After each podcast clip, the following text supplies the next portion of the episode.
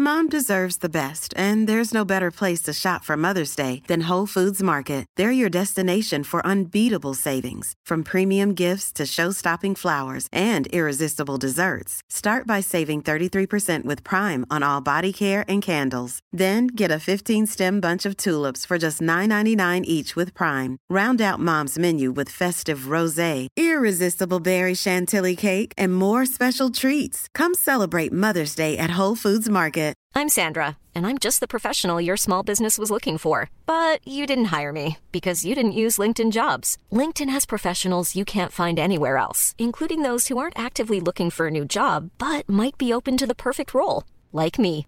In a given month, over 70% of LinkedIn users don't visit other leading job sites. So if you're not looking on LinkedIn, you'll miss out on great candidates like Sandra. Start hiring professionals like a professional. Post your free job on linkedin.com/people slash people today. In this podcast, we chat about the defeat to Blackburn, look ahead to Sheffield Wednesday, and answer your podcast questions. This is the Boro Breakdown podcast, and this is like Boro Match Day Chatter in a pod. Support. Curtis Fleming is there on the edge of the area. Fleming for Craig Hignett. Hit it, Higgy. Higgy hits the treble!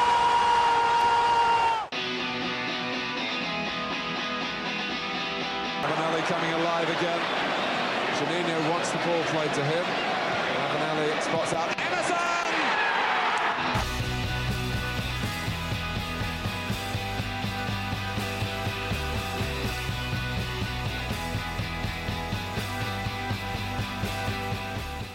Hello and welcome to the Boro Breakdown podcast with Johnny, Dana, and Tom. We're the Boro podcast that gives you all the Boro Match Chatter in a podcast. And it was another defeat for Boro. Our winless run goes on, and we sit at the bottom of the championship table after a defeat against Blackburn Rovers uh, yesterday at Ewood Park. Uh, guys, as always, now the one key takeaway from yesterday's game and also the international break as well. Dana, what is your one key takeaway? Uh, my one key takeout is that tempo is really important.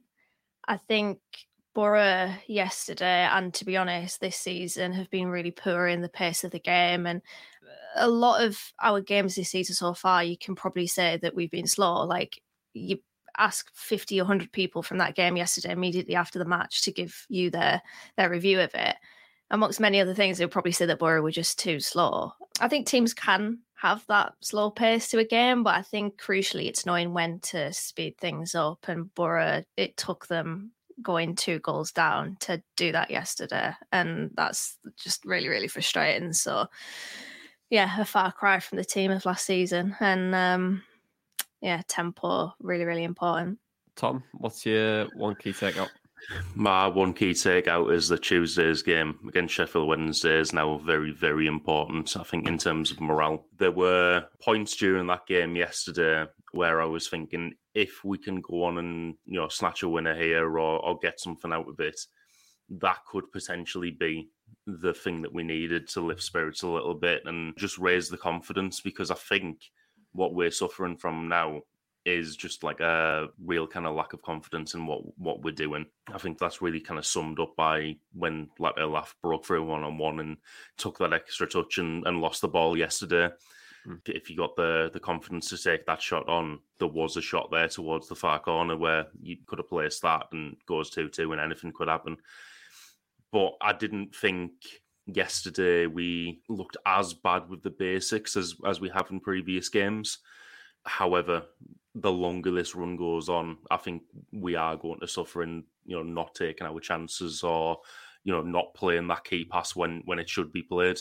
As Dan has just mentioned there, it took us two goals to to really wake up, and then I, I think after that we did actually look more threatening, especially after we scored that that goal to bring it back to two one playing it through the channels and playing it in front of players, we looked very direct and attacking at, at that point.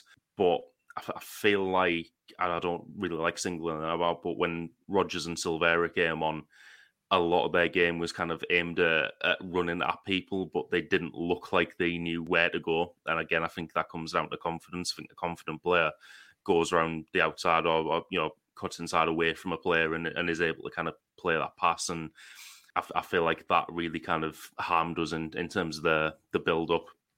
So I, I think, let's say, it, it is coming down to confidence uh, a lot now. If we can get a get a win against Sheffield Wednesday on Tuesday, and I'm sure they're going to be looking at it the same way as well.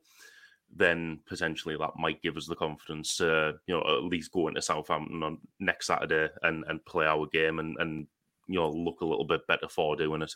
Yeah, uh, and just on you when you were saying there on like a laugh going through, and then that one really good touch, then the second touch was horrendous. I was like, if you could sum up how Middlesbrough are right now, that was probably that. You know, there's some good moments that we have. You'll see like maybe a couple of good combinations, creating chances, not putting them away. Like I don't know, we we just have good moments, and then there's some times where I think, but hell, we've we've been trained at clown college like all summer, and just like I just don't know how it we've got to the point that we have. We are frustrating to watch at the moment. I think Dan from the from Rovers chat messaged me and said, "Good God, like you are the most frustrating team, and I don't even support you." And I was like, "Well, yeah, how do you think I feel?" There's so much we can improve on. I think you're right, Tom. There's definitely a, a confidence thing there. You got to try and get that first win and hopefully kickstart your season. And you never know, like, and I know I, I spoke about previously, but our underlying numbers are still good, but the league table is still bottom, and we need those numbers to start coming good because as time goes on and those underlying numbers get bigger and bigger and we start to underperform more and more, it will need us to massively overperform in games on a consistent basis, like we did last year. We exceeded all like realms of, of possibilities for a majority of the of the last part of the, the season. And it was probably the best and worst thing to happen to Boro because we were just so good and it was electric and also we were outperforming every metric we had. So over time, you know, obviously we, we balanced it out, but right now it's kind of like, well, we're a bit too far away from we should be. We technically, if you look at underlying numbers on goal difference, we should actually be third, which is actually quite funny. But obviously, we're not. We're, we're bottom of the league. We are massively underperforming the goal scoring. We're massively underperforming the goals against as well. So, yeah, it's it's a difficult moment. I'm frustrated. I think like every other fan at the moment, and just got to be better. We've just got to be got to be better in terms of like you saying their basics, like you saying their tempo. We spoke about speed on this podcast for a few times now, and how game is, is all around speed, really, in terms of decision making, trying to play with tempo, all that kind of stuff. I think Carrick has tried to play like a, a slow possession based system this year to kind of mitigate us getting caught on the transition, but we've kind of lost our attacking threat because of that because it was very gung ho. And then midfield wise, we just look really poor. And it's just a kind of, as Tony Mowbray famously once said, it is what it is. Um, and we have Wednesday uh, uh, against Sheffield Wednesday is absolutely massive. But should we talk about the game then? Because we did make changes. Bangura came in and, and so did O'Brien for the debut. Crooks came back at the side. So did Vandenberg and Marcus Forss. No Lucas Engel all missed out entirely. Got B2 1, bottom of the league. You know, setting up in that same uh, 4 2 3 1, and O'Brien was on that left hand side, which I thought was really interesting. But Dana, how was the atmosphere yesterday? You were there, you know, with, with Dave, and I mean, how was it? Yeah, because it, it, it was atmosphere good, nervy, frustration. What what was the uh, everything like? The atmosphere was reflective of the performance. Like, if Boro don't give the fans something to get excited about, then they're not going to get excited, and it's as simple as that. And for the majority of that game, they didn't give us anything to shout about, and the atmosphere was crap because of it, because Boro were crap. And I think it's rather indicative of Boro's fall off that in the second half, the fans were sarcastically chanting, "We scored a goal." I don't know if that came up on the on the streams, but that kind of self-deprecating chanting from the stands is never a good sign. So yeah, it you know what I said to you before the game, didn't I, Johnny, that I wasn't excited. It's not really to do with mm. Boro because I, I don't get excited for a lot of things until afterwards, which is very strange. But yeah, just went there and thought, let's see what we can do after the international break. And I always find it's really frustrating to a degree, even worrying that we could come out after the international break with a similar poor performance as going into it. Because in the first half, Boro were, were really bad. We'll get onto it, but we were, we were really poor, and the crowd kind of reflected that. And it was a it was a massive shame. The the plus point of the trip was the egg mayo sandwiches in the car on the way back, which I know that you absolutely hate. Me and Tom love our egg sandwiches in the car. Um, I think really I'm, so, I'm sorry, Dan. Dan, I'm sorry. I'm sorry. Not in a car it's like it's up there with fish. You know, if someone's Oh, don't fish, do the No, I wouldn't group like them that. together. That is no, no, I not, no, I'm not having that. if someone no, but my point is if someone's making fish in the microwave at work, that is horrendous behavior. I think an egg mayo sandwich in a car where there's you know maybe poor ventilation, I think it's up there. Hey, World's gone. hey. World has gone. I'm No, it's a bad sandwich. It's a nice sandwich, but it's not in a car. Anyway, sorry, you got on. You were saying it, it was a no, highlight that- trip, I guess. Yeah. that was that. Yeah, that was the point. The egg on, on the way back was the highlight of, of the game. Blackburn is slowly getting up there with Oakwell. I think if last season didn't happen and we didn't win, then I would probably put Ewood Park in the please delete this stadium off the footballing map. Thank Mm. you. Yeah, I've never seen a score at uh, Ewood Park either, so I'm glad I didn't go yesterday. Tom, uh, look, another defeat. How would you assess things? Dana was saying that there hasn't been too much improvement. Do you echo the, the same things there? Uh, yeah, I would say so. I mean, like I said earlier, I don't think we were as bad with the basics yesterday. I didn't notice as many passes going two yards behind people. That's not to say that they weren't played slightly behind at times. It was very much reflective of the uh, the Rugby World Cup that's going on at the moment because there were kind of side to side and very much in line with players rather than in front of them. It did seem like we were a little bit better with that a little bit more positive in the second half, but really, there's there's still, I mean, there's still work to be done. But like you say, we've got underlying numbers there that say we are actually creating chances and stuff. We just need to stick some of them away. I feel like if if we if we'd have done that yesterday, we might be looking at it thinking, right, it wasn't a perfect performance, but at least we've got something from it. With hmm. what happened yesterday, the main gripe for me at the moment is our defending, and I just I, I don't understand why we're so bad at it and conceding such poor goals all the time because you, you're looking at a, a defense where the centre defensive partnership of Fry and Lenihan would get into a lot of teams in the championship.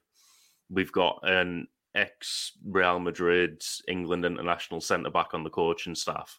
And as was the case when he was manager himself, we still can't organise a defence. And it, it's so frustrating given the quality that we have in, in terms of defensive players and coach who's been there and done it all in his career. And we can't organise ourselves. And it's even the same where Tommy Smith, who's got a lot of experience, comes into the defence. We still weren't great at defending last season. I feel like if we just resolve that issue, gain a little bit more solidity, it might give us more of a chance. But uh, for me, in terms of doing the basics, that's where we're stuck at the moment. And I think as soon as we resolve that, that's going to give us much more of a base to build from. I really do think that we could benefit from having a sitting midfielder because Boro are getting transitioned on really easily. There was so many times yesterday where from the crowd I just kept hearing too easy, too easy. It took Blackburn about four or five passes to break through and to breach our defence and suddenly be bearing down on our goal. That is so poor and it's so simplistic as well. And I just think that if Boro are going to pile men forward in the way that we do, I do think there has to be that extra protection that we didn't have last season because we do not have the attack of last season. We are not effective or as effective last season. And I just think that if we have that sitter, it, it listen, it won't solve every problem, but I just think to try to stop the or reduce the leakiness that we have, it might go somewhere. So kind of advocating for 4-3-3 at this point in terms of off the ball and, and defending attacks. But we don't really have the profile of player there, I don't think, to be a sitter, really. So I know we were linked with Frank Onyeka last season, weren't we? It's a shame that I think it was Norgaard that got injured and then that scuppered it because, I mean, he could be here now. You never know. Somebody like him in midfield, like a kind of midfield destroyer, might go somewhere. It won't go the whole way to solving the problems, but just might give us that extra protection when we're being transitioned on, which we see quite frequently, and it's far too easy for teams to do so. I think just from what you're both saying there, like for me, like and Tommy you mentioned earlier on the defense, I think the defense's problem is because of the midfield, and I think I there's. A, so much there's so much space between. So when we go forward, the space between our defense and our midfield is quite big. So then what happens is we overcommit, and then someone will get an interception, transition. Two people are already in that nice little space between the lines, as, as you will, and then you're able to to get out of that press and, and go for it. And I think they do get exposed quite a lot. But interestingly, when you're saying about the Citadel, like technically, we've we play we play with double pivot really. In a 4 2 3 1, the idea is you've got six at the back and you, you attack with four. And that is kind of like how you could try and balance it. Or you could play like a 5 5 in terms of five defensive players, five attacking players, gives you a nice bit of balance. Doesn't really feel like that at the minute. Doesn't really feel as balanced. I feel like the midfield is probably, which was quite funny last year, was probably our best part of the, the team. But now we've just seemed to have completely lost that way. I would but it was like our best part it, it, was our best mm. part because the players in front of them yeah, were also absolutely. effective. So it's like we the facts are that we do not have the same players as last season. We do not have the same attack. And I do think things might have to be and probably should be tweaked to enable a much better defensive structure. Because I completely agree, and we've mentioned it quite a few times in this podcast that there are so many runs being made off Hackney and Howson. And in possession, I think they're brave I think they're not like in possession. It's not their weakness. Their weakness is off the ball, and I don't know. It's it's weird at the moment, isn't it? Because Carrick, I think it's very clear he doesn't know what his best team is, and I think what we have to say within that is that this is Carrick's first full season as a manager. Mm. Expectations mm. were skewed massively from last season. We did not expect that to happen last season. I remember when Carrick was appointed, and I was like, and like he's not exciting me. Like it's it's kind of an appointment where it's very unknown, and he raised those expectations, and now they've stuck. But the facts are that Carrick is still a very inexperienced manager, and these little issues are going to arise whereby you're looking at the team, the selections, the emission of McGree, for example, and think there is a bit of managerial inexperience at play here yeah, we just need to ride through it. But it's frustrating, and I think pressure will mount on him if if results continue. Yeah, and just on the point that you mentioned there on like the, the runners, an attacker is only as good as his midfield. Is midfield the midfield is only as good as defense, and all the way through all of it. So it's like defense only good midfield, etc. And you know, I think when you when you do have a like a a missing cog in the wheel, then that's kind of how things tend to really fall apart it's such a, a, test and learn type game, really, isn't it? I think you've got to try things, and if it comes off, great. If it doesn't, you've got to go back to the drawing board. And unfortunately, you're in an industry where you probably don't get time anymore. Whereas maybe you're probably talking maybe about 10 years, 10, 15 years ago, you were people who were in charge for like five, six years, and they would have a really good period, and then they would change on the next thing. But now it's a bit different. We've also, then you're saying there, Dana, though, like first year management, we've lost a lot of players that were really good quality. I think now when you're looking at Akpom and, and Archer and where Giles is now and where Ramsey's at as well, and probably Alex Mowatt as well. I know he's at West Brom, but good good players in and, in and around the group, and also the quality that we've kind of lost, and we've had to bring in new players on a budget. And it's not like, and I always get this thing where, oh well, Kieran Scott's rubbish, but and all this kind of stuff. But he gets a budget from the top, right? This gets passed down to him. He's got a budget for like the playing staff and the coaching and team and all that kind of stuff. And have to, it has to balance at some point. So we really don't know what our budget was this year. We've had to probably play within that to get how many players we need to, and then try to sell them on as well. So then sometimes the quality might not always be as, as good, and you are paying for potential at some sometimes. And I can see some glimpses of really good stuff, right now it's like we we, we desperately need that win. I think, it, it, but I do, I do I do think though if we get one win, we'll get a second win and then a third win and then like a fourth win, and it'll just start to the wheels will start to get in motion again, and we'll we'll go a bit further up the table, and I think we'll have the setbacks, but as long as you know, yeah. hopefully mid mid table by uh, Christmas, I'm all right. I'm all right by that. Yeah, just to put, just again, to, like, kind of, just to add to a point that you just mentioned there, as crap as Boro are right now, like we are playing poorly, we are, and the results uh, are really poor as well. Crazily, it doesn't feel like we're a million miles away from being no. somewhat okay. You know, we've been in the championship for I think 13 of the last 15 seasons we all know what this division is like, and we all know how quickly things can turn and change. And I'm not trying to blow away or ignore and be blissfully ignorant to how poor we have been, but we all know that these are the very basics. And I'm just hoping that with time, these can be ironed out. And as frustrating as it is right now, I do think there will be a point where things will kind of sort itself out to a degree. So maybe that's just me being naive, but that's just what I believe. And um, yeah. yeah, I'm hoping that that's the case anyway, that things will sort themselves out and that the performances will be more reflective of like the data, for example. But right now it is absolutely frustrating. It, yeah, I'm tired. Mm. I have tiredness in my eyes from watching Middlesbrough. Um, it's just doom and gloom at the moment, isn't it? But I think things will will turn and change for the better. Yeah, I hope they do as well. I think there's the one glimmer of hope that I have is that we create plenty of chances. Like bad teams don't create chances like at mm. all, and they, they, they give a load away. Whereas we create loads we don't give much away, but then when we do give stuff away, it's really stupid stuff, and then we just get con- we, we concede, and like that's where we kind of we we have we have those problems. But we obviously had an international break now, and it's they've had time to maybe go on the training ground, relax a little bit, you know, have a pina colada, do whatever they want for a couple of weeks. Some of them were away on international duty and doing all good things. But just want to play a bit devil's advocate, right? I know, I know that we are bottom of the league right now, but Tom, do you think was there anything at all like gave you a bit of glimpse of like positivity, optimism for the games that are ahead?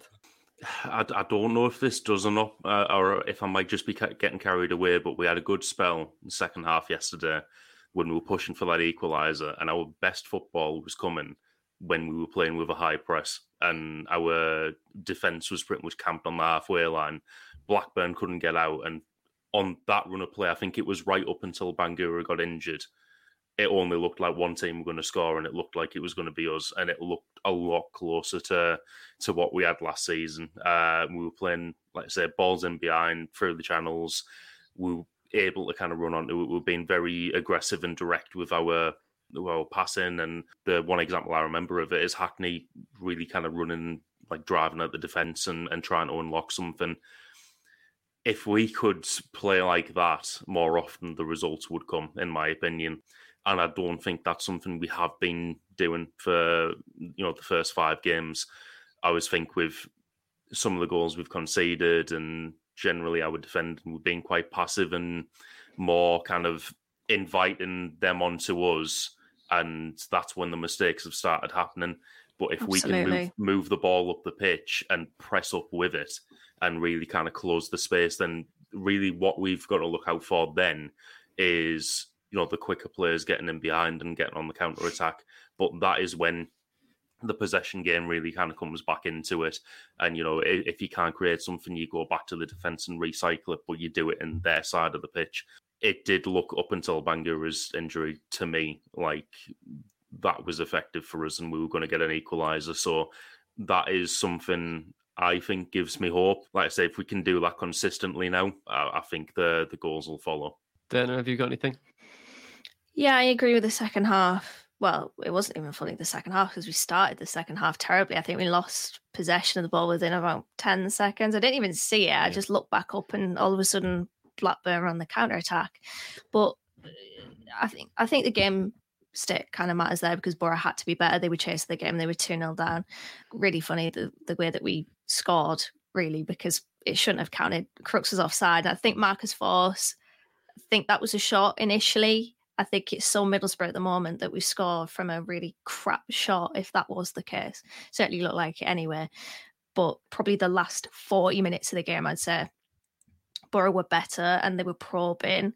But to have 40 minutes of probing and being better and having one rather fortuitous goal to show for it is is very Middlesbrough at the moment, isn't it? So, and it, it, if I'm being honest, I think Boro should have probably been about 4 0 down at a point because Tyrhys Dolan mm. had a chance where I think it was right in the goal mouth. Another thing that I didn't see. Do I even watch football matches at, at this point? Like, why do I keep mm. missing things?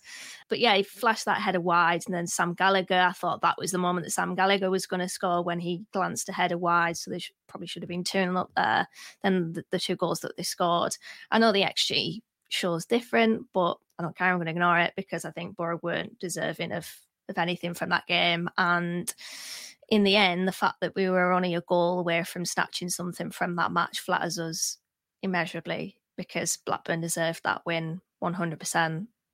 But yeah, back to the positive. I think the set the 40, the 40 minute display in the second half was better but does it really count for much when we kind of had to be better?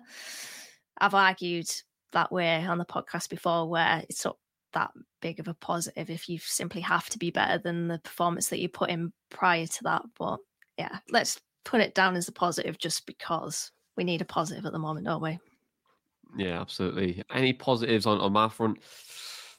Um, not really many. I think I, I, I don't think there was many positives yesterday at all. I think that that first half an hour we should have the game should have been done and dusted. It should have been mm, to bed 100%. and should have been three three or four nil, and I would have been like, yep, that that is the game for me. Like that should have been uh, what it was, but it's what it is. I think we just I thought Bangura was quite bright yesterday. It gives he was a bit more advanced than we had seen previously from from Engel. Obviously, that's a that's a bonus, but I don't want to like give positives out for for being positive sake. I think there's a lot of stuff that we need to keep working on and get that one to two percent better every time we're on the pitch and just try to get it get it to click. And what I would say though, I'd like to, I'd like to see maybe O'Brien in a, in a deeper role, maybe against uh, Sheffield Wednesday.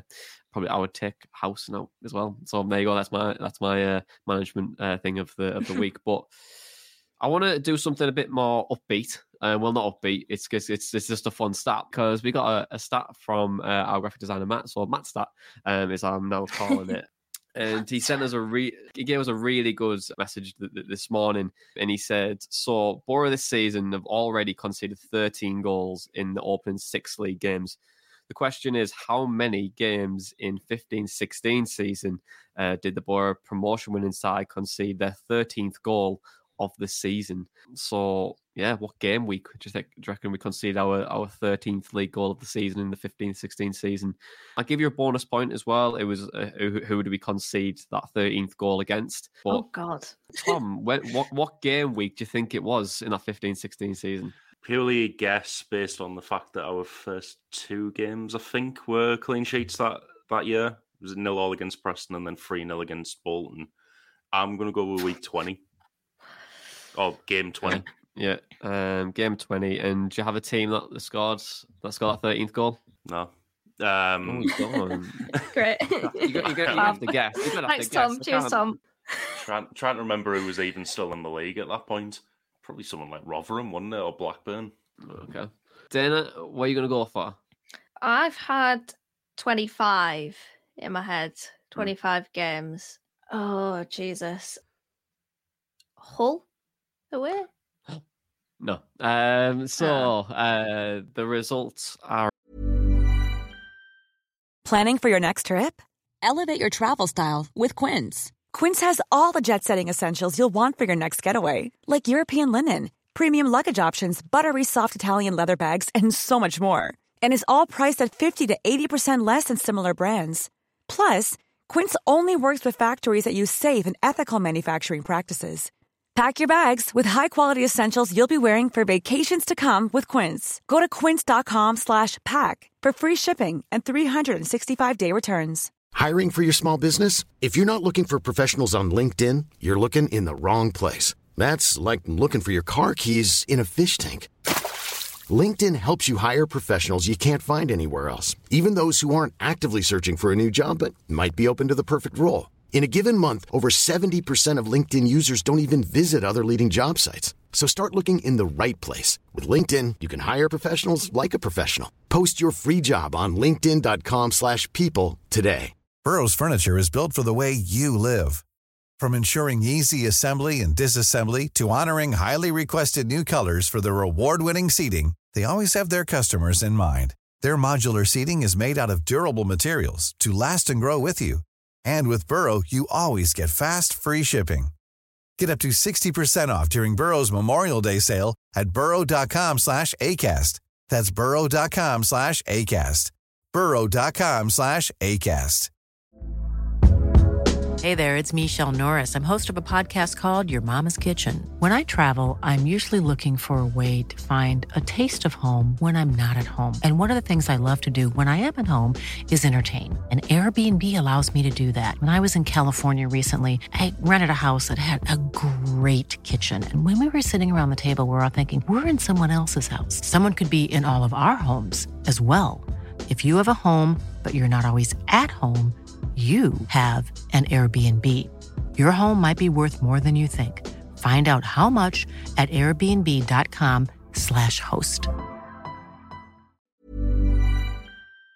in. It was game week. You were very close then. It was game week 26. oh, you're Um, kidding me. One out. It was, I'll take it that. Br- it was Bristol City away in the Oh, 95th sure. minute. Burns scored, and the assist was from Aden Flint in the 95th minute. So um, we were obviously top of the table by then as well. Uh, Hull was second, so you were close then, and we were on 55 points uh, from the 26 games, and we only conceded 13 goals in that time. So how crazy is that? eh? I mean, look at us. That that was, and that's now. what- and look at have us now. You know, who would have thought? Not me. Um, but I want to look at the fixtures. ahead. I want to look at the fixtures ahead because you know we after yesterday's game, you know we still sit foot of the, the table with one point. Our next five games are, are really interesting for us. Look, I want to hear how you feel about them. Um, we've got Sheffield Wednesday, Southampton, Watford, Cardiff, and then Sunderland as well. These games feel pretty massive for me now, but I've got a, question in two parts. Come to you first, Dana. But how many points do you think we can get in those next few games? And secondly, how many points do you think we actually need in that time? Um, how many points are we going to get? I think we'll. Oh, you know what? We're going to have a shit off against Sheffield Wednesday. I think that much is clear. I think we'll. I, I do think we'll beat them. I think we'll beat Cardiff. I think we're going to lose Southampton, Watford, and Sunderland. So, yeah. In fact, Cardiff. There's going to be a draw in there somewhere. I think actually. So I'd be. I'd say we'll get four points from that, which is bad. Cardiff Um, at home. Mm, I think so. Yes. Yes, I want. I want to say yes. I'm going to double check this. What, does it? Does it really matter? I think, to be honest, if it's away from home against Cardiff, no, it is at home. Well, that makes me feel Yeah. a little bit better because if it was away, it would be a dead cert defeat. I don't know. There's something about Cardiff, even though I think re- of recent years it's been better. But yeah, I'm going to stick with I think four four points, honestly, which is bad. Four points out of five. Tom, what do you think? How many points do you reckon we can get? Yeah, I'm going to be optimistic and say eight. Um, Yeah. I would say it's going to be a rubbish game on Tuesday, but we'll we'll squeak a result against Sheffield. That'll then give us the confidence to get a draw against Southampton, a home game. so I typically back us to do better in the in the home games anyway. Watford will lose. Cardiff, then I've got us winning that and draw against Sunderland just because I can't take us getting beat off them again. It's Tony Mowbray though. Yeah. That's Yeah, the thing. is it's, a- what it's it a guaranteed Sunderland. defeat in it. Mm. Guaranteed defeat against Tony Mowbray in it. I, our record against him's horrendous. It's up there with Warnock as well for bad records. But for me, I think we can do all right. I reckon we'll beat Sheffield Wednesday. I, I'm feeling positive. Got to be positive. And I think we'll beat Southampton as well because I feel like their defense it's worse than ours. It actually is probably worse than ours. I was watching them the other night against Leicester, and I was like, "Good grief!" Um, you play very, very expansive, and once you get like counted against, there's just space everywhere, which was the same as Swansea last year. Um, so I think we can beat them. So yeah, Dan doesn't look confident, but I think we'll get beat against Watford, and I think we'll. I feel com- slightly weirdly confident about Cardiff. I've always got that 2008 game or 2009 game where they beat us 2 0 um, in the quarter final of the FA Cup. So always a worry. Then Sunderland could be anything, couldn't it? It's a, uh, it's a derby, not a derby. and if if they win, it is a derby. But yeah, I think the way they're playing at the moment, the party could edge it, and I think that's a bit frustrating for us. But you never know. These five games could change the whole season, and we've seen it before, and we'll we'll probably see it a time and time again this year in the championship. So, but let's move on. Um, let's do podcast questions because every week you get the chance to give us a question uh, via Twitter at Boro underscore breakdown, email breakdown hotmail.com, or by joining our Telegram chat with over 365 Boro fans chatting nothing about Boro at all. The first question is from Matt Smith, and he says, What's happened to our defence? Lenihan and Fry are certainly capable uh, centre backs at this level. Is that our fullbacks? Are we too lightweight in midfield? I'll take this one if you don't mind. Uh, I think it's mainly, well, I was saying earlier, I think it's the gap between the midfield and the defence, which gets us transitioned against. And then, secondly, we make a lot of individual errors, which is probably the reason why our defence is bad. But saying that, our defence under Michael Carrick hasn't always been great anyway. We were just masking that with all the goals we were scoring the other end. So, yeah, we have made improvements to some extent, but it's still very, very weak. Lenihan and Fry, they should be on paper, good partnership. Matt Clarke, I'll be interested to see when he comes back. Does he get a, a spot um, at centre half as well? And van den Berg, I think, can definitely play there, and he's very, very capable of playing there as well. So we we do have the options starting to change things around, but I don't think it's our fullbacks. I think it's just the gap between the midfield and the defence, which is probably the reason why we look all at sea defensively. Next question is from Gockel, and he says, talk about Lewis O'Brien on the left. But he says, what do Boro need from their wide players? Tom, would you like to take this one? Well, I think in that specific position, you need to to be holding onto the ball long enough to, to let the, the left wing back overlap. Typically, that that worked with Giles last season. I saw enough from from Bangura yesterday, actually getting over the halfway line from like Engel and, and making those overlaps to to know that he can create in those positions. I'd like to see the same from Engel as well. See, I don't know how likely that's going to be on Tuesday, considering Bangura went off injured. Engel's already injured.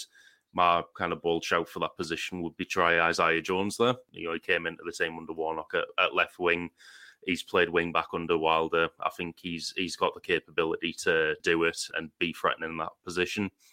But in that left sided position, I'd definitely say come inside a little bit more, leave the space for the overlapping uh, left full back. If you can, try and create something centrally as well. I do think Riley McGree did uh, did that very well when he was allowed in the team. On the right hand side, I'd like to see more crosses coming in. Again, that's a position that would be ideal for Jones.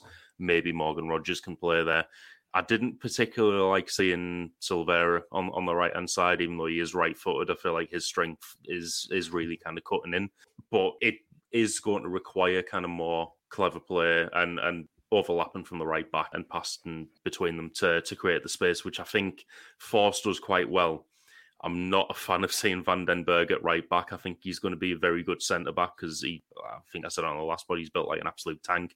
He can, at 19, he can, he's, he can pretty much uh, shove anyone he wants off the ball. I just feel like he doesn't have the right attributes for for what we need of a, a right back. Really, I think Tommy Smith did that quite well, and him and Forss have that good understanding on the right hand side. Ideally for me on the on the right hand side, that's what what we'd see, and I think Forss does that well. So yeah, that's that's what I'd be looking for from from both wide players. I think I'd like yeah. to see more of a one v one threat. To be honest, I know Forss. Mm has definitely surprised me since he's come in because I honestly shoehorned him as a finisher and that, that was it. But he can take players on. I just think that Boro would benefit, and I've said this in previous podcasts, from somebody that could get to the byline like Jones, that can knock it beyond a player, run into the space, get it to the byline, because I think we're dangerous from those situations, but we're not really doing that. So I think maybe having a more of a 1v1 threat direct goal on the outside rather than inside the playing style of a lot of Boro's wingers is to get at their fullback, mm-hmm. but to cut inside and to try to either shoot or play that ball in centrally. And I just don't think that like it's fine having that on the left, but just to complement it with something different on the right and maybe having that more direct threat against the fullback to get to the byline and uh, and put those balls in in the box because we don't really have someone. I know we scored from a header with Latte Lath, but I feel like a lot of the players that we have are probably better at, like Crooks, for example, feeding off those scraps in the goal mouth. So yeah, something that I just really want to see from Boro's is having someone that, that can get to the byline and and cut that ball back into dangerous areas. Yeah, and you know it's, it's just adding options, isn't it? I think when you've got different strengths or different types of players in different positions, um, you do create different problems for an opposition to, to have. So yeah, more of that would, would be really good. And also, I'm the same as you, Tom. I, I like to see like van den Berg um, more central. I feel like from what you were saying to him there, like I feel like we should start calling him like Rav Vanden Tank or something like that, because just because like you know he's built like that. But yeah, I would like to see him more central. But then let's move on to the the, the final question. It's from SJ and it says, uh, "Do you think Carrick's constant positivity about the team's performance is starting to frustrate uh, and concern supporters?" How long can he keep being positive about the performance if this run continues? Um, so do you think the supporters are starting to get a little bit frustrated about Carrick's uh, positivity, Dana? I think they are. I definitely have seen a corner of of Boro's social media getting frustrated, but I'd I'd be more worried and frustrated if he was throwing the players under the bus. To be honest, because I think Carrick is the type of measured personality that I think if he does go in on the players in the press, then something would probably be up. So I think he's well within his rights to try to keep things positive. I can obviously understand why that would frustrate supporters as well. I think supporters always want that raw honesty from a manager, but they're never going to get that really. I think even when managers are perceived to be being honest, it's for a reason, like it's to mm. send out a message or something. So, yeah, I mean, it, it, it is frustrating but I just feel like that's the type of personality that Carrick is. Like he's very composed and he's not going to panic like us fans will because I think he, he's very good at disconnecting. Um, you know, you know, you're not a winner at Man United the amount of times that he was if you panic. And like I've seen a few fans saying, "Oh, he'll walk. He hasn't been backed. He'll he'll leave. He'll quit." Like Michael Carrick is a winner and has been all throughout his career. You're not a winner if you quit. So he's got to back his players. And I'd be far more worried if he wasn't backing his players in the press because I think that would send alarm bells ringing for me. Okay, then. Thank you much for sending your questions uh, as always. But let's move on. And just before we move to the praise and place, I just want to notify a few people on the Boro, Boro Breakdown shirt. Um, it's currently being embroidered at this moment, and it should be with you It's probably by well, we commence in 18 September. So hopefully that next week or the week after, the shirts will uh, arrive, and then we'll be back on sale as well. You know, we got a lot of uh, time and effort and also embroidery in this one. So it took a little bit longer than usual, um, but it will be with you guys very, very soon. And we do appreciate everyone that's bought um, a shirt as well. But let's move on. Let's go to the present place.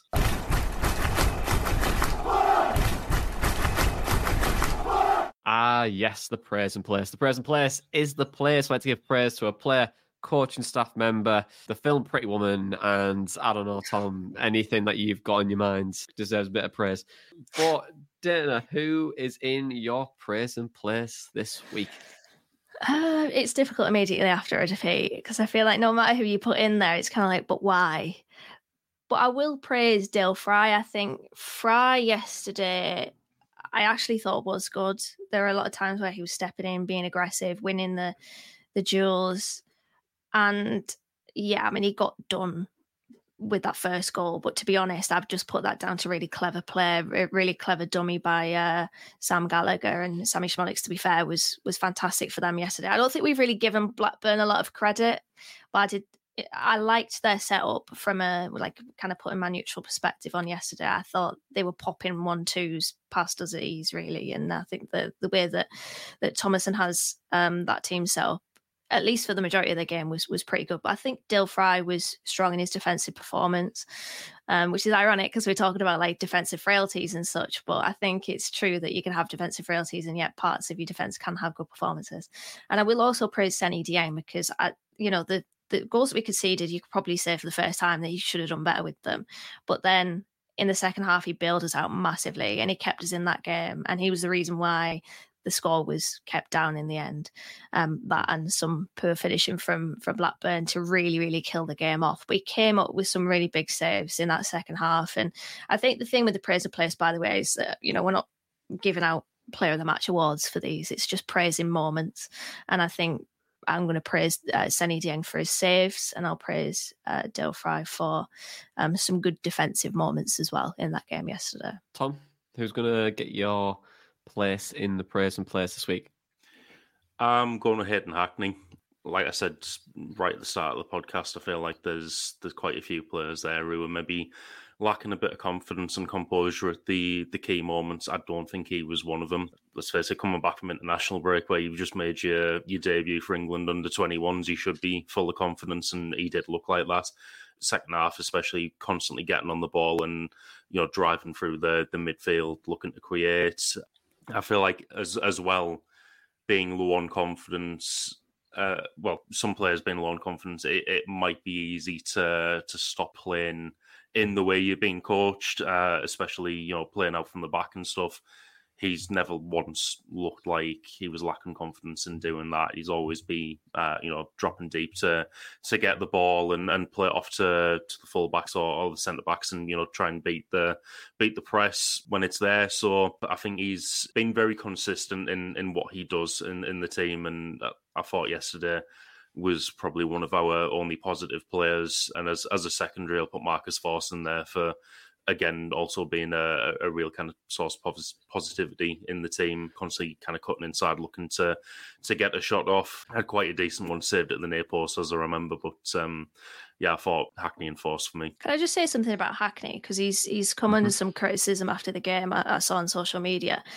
I will give him credit that he, at least he was trying to break through Blackburn's structure. A lot of people say that he was poor yesterday, and and I think that obviously he lost possession a lot of times, but he lost possession a lot of times because the t- his teammates weren't moving. Like honestly, there was a point in the first half where Hackney himself had the ball for about seven or eight seconds, which I feel like is a long time in midfield, and it was enough time for me to take my focus off him and look elsewhere around him. No one moved how can a midfielder like Hayden Hackney that wants to progress the ball progress the ball when the teammates aren't moving? Like our players yesterday were playing stuck in the mud at points. We were mm-hmm. just stood there.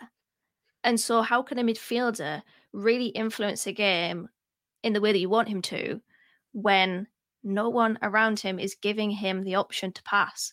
And I think from that move, he ended up passing it back to, to Dael Fry. So yeah, amongst many other frustrating things uh, of that game, the lack of movement was one of them, and the, the slow tempo was another. But it all culminated that way because collectively, you know, we weren't moving, we weren't moving, we weren't trying to increase the pace of the game. And yeah, Hackney's come under criticism, but if you don't move, yeah.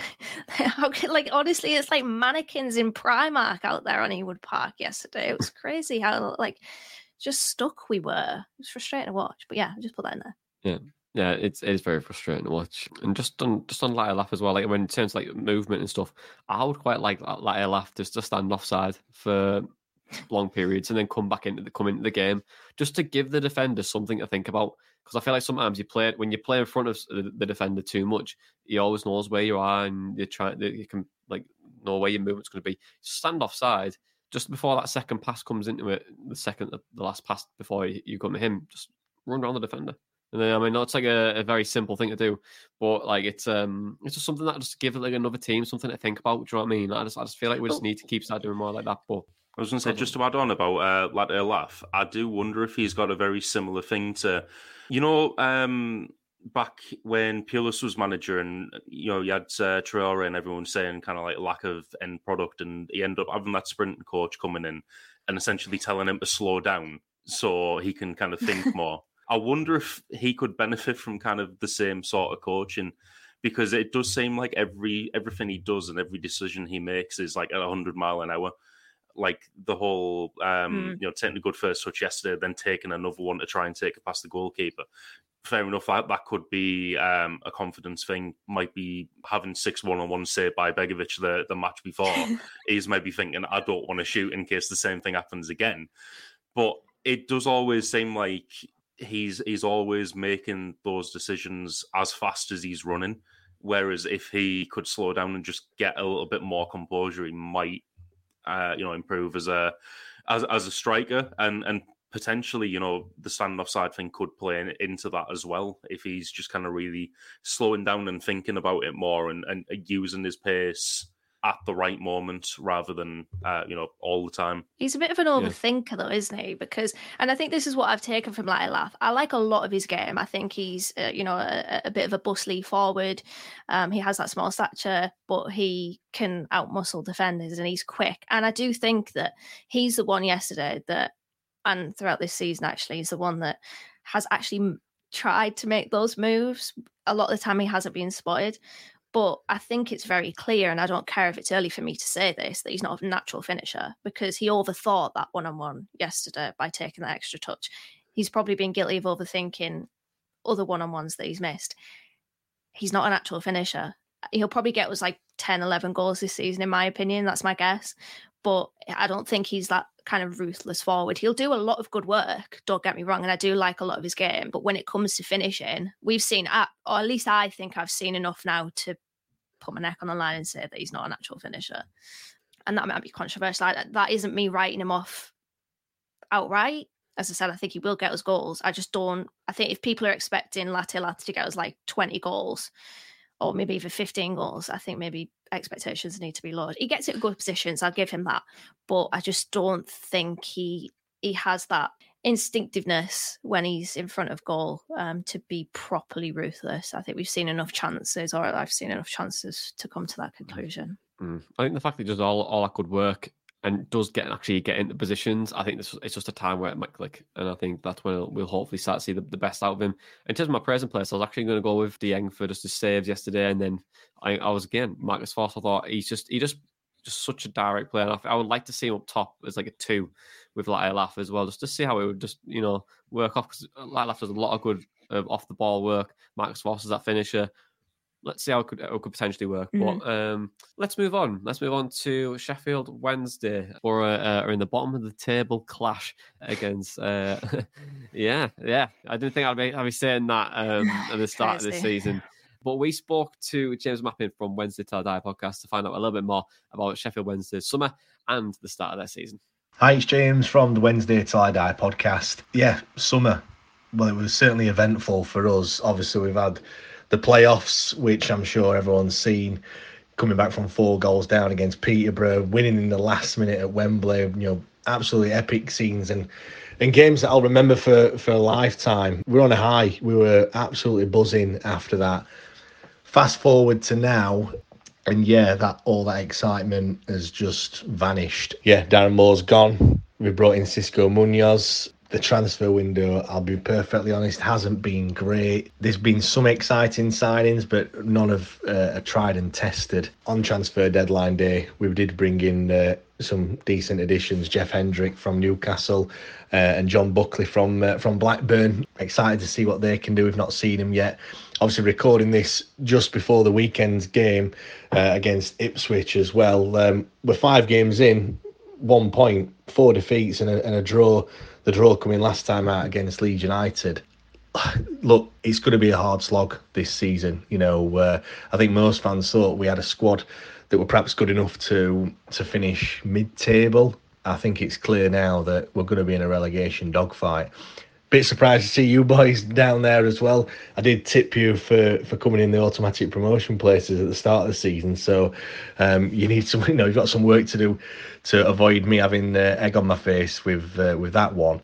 But yeah, the, the season so far is it's been awful. The performances haven't been great. Yes, we've played two of the relegated sides in Southampton and Leeds already, but like I said, the performances just haven't been good at all. Xisco doesn't know what his best eleven is. He doesn't know what his best formation is. We've played about four or five different formations already, uh, including the cup games. I think he's used something like 19 or 20 different players in his starting 11 so far, which it's just not great. And, you know, the pressure is mounting. Pressure's mounting on the chairman as well. A lot of people uh, want him to sell the club.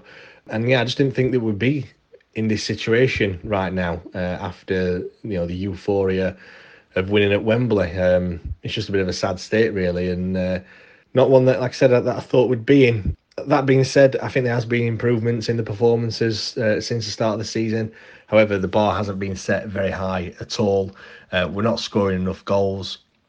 We're not conceding a great deal. Hull being the outlier where we conceded four, um, but that was just a, a bit just an abysmal display. You know, we we held Leeds to a nil-nil draw. Southampton had to score in the 87th minute to beat us. Uh, we conceded a last minute goal on, uh, and a penalty against Cardiff to lose that game. So we have been close. We should have more points than what we've got at the moment. But yeah, Tuesday against you boys is going to be a big test. In terms of a prediction, um, it's a difficult one. I think at the start of the season, looking at the, this fixture, I was probably thinking a draw would be a, a fantastic result, um, given that, as I've said, I predicted you boys to to finish in the top two at the end of this season. Having said that, you've had a poor start of the season. It's one where we could potentially capitalise.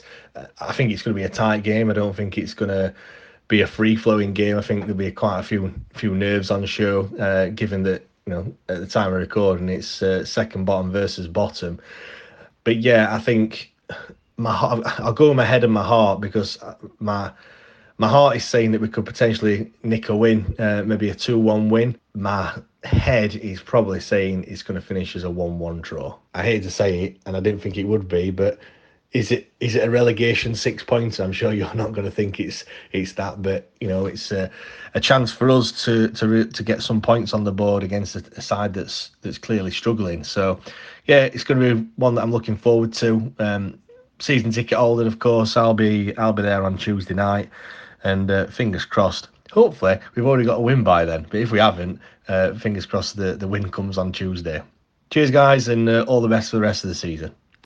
Thank you, James. Um, and just disclaimer that they didn't win. Um, and it is uh, bottom, the second bottom uh, on on on Tuesday night, and it's a big, big game in, in my opinion. And hopefully, we can go there and try and get three points. But let's, get your predictions. Uh, Tom, how are you feeling about this one? I'm assuming it's a must win, but what's your prediction as well? I'm going to one Boro. Um, as I mentioned earlier in, in the earlier question, I've, I've, i think we, we can get a win against them. Would really be interested to see our our lineup on Tuesday. Uh, something I'd like to see to see if football manager's right or not is Greenwood coming in for Crooks because uh, spoiler for anyone listening who's a football manager player, Greenwood is quality on footy manager, so hopefully he's in real life as well. But um, yeah, I'm going. Uh, Going two one Boro against them. Uh, two one Lenihan anytime as well. Dana, uh, what's your prediction? I'm gonna say the same. I'm gonna go two one to us. Um, in terms of goal scorers, oh, yeah, Rogers scored against Bolton, didn't he? So I can't say Rogers again. I, the whole I'm gonna say Rogers to score until Rogers scores didn't really last very long. um, oh dear me. I think Latte Lath no, actually, I don't. Hackney and oh, McGree will score for us. Yeah, I'm going to go 2 0 as well. And I'm going to go lap on the double. I can see it. He's gonna he's gonna look like the prime striker that we, we bought him for. Um, even though he's so, been he, he, has been he has been good though. To be fair, he has. Just you know finishing being it's in front of goal. yeah, yeah, it's just classic I mean, Boro's striker. Then yeah, that's what I mean we were we were blessed last year, so it doesn't really matter. Mm. But guys, thank you very much uh, for joining me as always, and to the viewers and the listeners, viewers on YouTube, don't forget to give us a thumbs up and subscribe to our channel. It helps us get found, and also uh, to our podcast provider people um, who listen to us and go. This podcast is pretty good. Give us a five star rating, helps us get found, charted, and all that fun stuff, especially the ones on Spotify. Um, we're on 400, I think no, I think just off 399. Uh, so get us to 400, that'd be great. And Boro are bottom and can we get off the foot of the table? I really, really hope so. This has been the Boro Breakdown podcast, and that was like Boro Matchday Chat in a pod. The Boro Breakdown. Mom deserves the best, and there's no better place to shop for Mother's Day than Whole Foods Market. They're your destination for unbeatable savings, from premium gifts to show-stopping flowers and irresistible desserts. Start by saving 33% with Prime on all body care and candles. Then get a 15-stem bunch of tulips for just $9.99 each with Prime. Round out Mom's menu with festive rosé, irresistible berry chantilly cake, and more special treats. Come celebrate Mother's Day at Whole Foods Market.